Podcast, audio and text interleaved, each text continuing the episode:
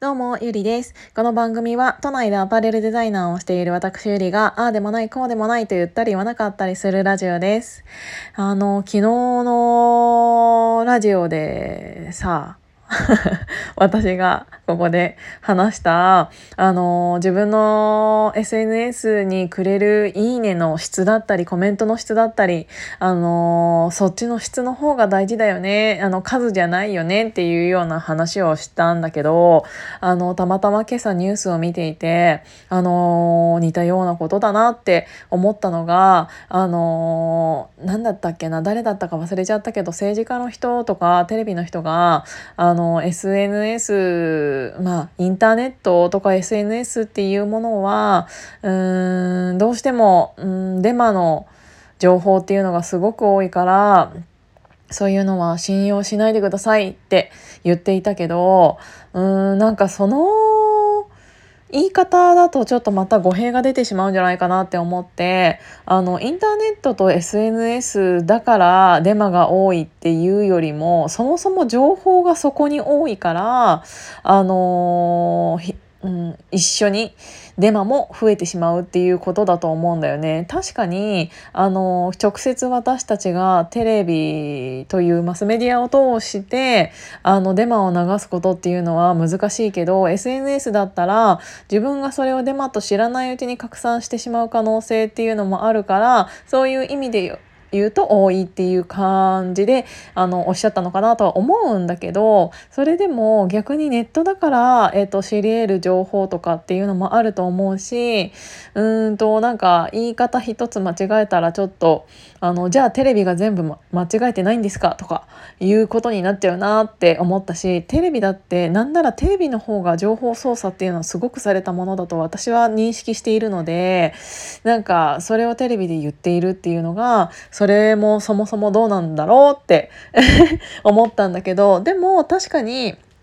あの言っていることも間違っていないとは思っていてやっぱり私たち一人一人があの軽い気持ちでツイートした内容だったりっていうものさえもあのそれがリツイートだったり拡散されることによってすごい威力を発揮してしまう場合もあるっていうことをちゃんと考えた上であのそういう気軽なリツイートをするにもちゃんとうんと自分自身がそれを行動しているっていう認識でやった方がいいなって思いました。私は本名を出してこういうラジオを撮っているしうんと自分自身で言ったことは自分自身でケツを拭くというか あの他の誰かに迷惑をかけているつもりはないんですけどやっぱりうんと誰かの情報をその人が発信するってなってしまうとそれってまた違うなって思ってるのが私がさもし例えば芸能人の、えーと、誰それと誰それが付き合っているらしいよとかいう情報をここで喋ったとするじゃないですか。そしたらそれって私の情報じゃなくってその芸能人の情報だよね。しかもなんでお前が言ってんのっていうなんか私自身に対しての信頼感があのなくなるような内容だったと思うんです。でなんか私が喋っている内容っていうのは多分自分自身に起こったこととか私自身が思ったこととか全部自分に関わっていることだからこそ言葉に すいません言葉になんか魂というか、が乗るというか気持ちが、感情が乗るから、なんかゆりちゃんってなんか人に何かを伝えるのうまいよねって言ってもらえることって、このラジオをあの始めて増えたんですけど、それはなぜかと言ったら、自分が思っていること、自分の身に起きたこと、自分が発信したいこと、全部自分に関わっていることだと思うんです。もしそれがちょっと変わって、例えばこういう本がこういう本にこういうことが書いてあったよとかこういうことが誰々に起こったらしいよとか結局ちょっとだけあのずらしたような感じの自分に起こってもいないのにあの内容何かから見た聞いた情報を話している人っていうのは結局そこにその人自身のあの体験とか感情とかそういうものがないからあのそこその人の言葉にうんと信頼が乗っかってこないのかなっていうのを改めて感じたんですよね。だから結構その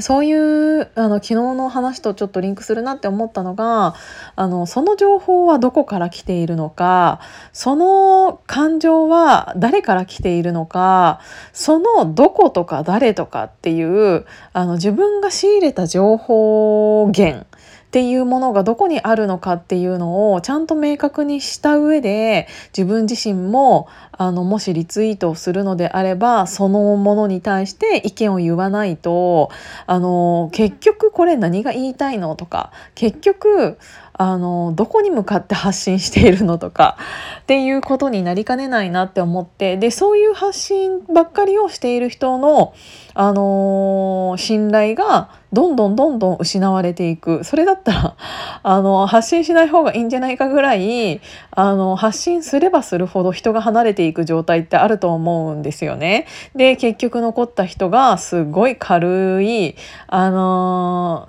知り合いがやってるから聞いてるぐらいの、うん、リスナーさんになってしまったりあの通りすがりのうんツイートをただいいねする人だったりっていう人しか残らなくなっちゃうっていうのはやっぱりあのそういうあの自分自身の意見というか考えというかその人のことを言ってるか発信しているかって結構でかいなっていうのを思いました。例えば何かの情報どこかで聞いた情報だどこかで見た情報っていうものをあの発信するのであればそれをあのそういうのがありました。それに対して自分がどう思うのか。自分がどう感じたのかっていう最終的に自分ごとにできているのであればそれは自分の意見になるんだけど、うん、そうじゃない意見っていうのは結局それは意見じゃなくてただの情報しかもその情報って本当にどこまであの本当なんですかっていうふわふわした感じの情報になってしまうのでってなってくるとあのー、ちょっと違うものになってきたてしまうんじゃないかなっていうのをすごく思ったんだよね。なんかあの私調子に乗ってるわけではないんだけどよく言わ よくかぶるのが結構その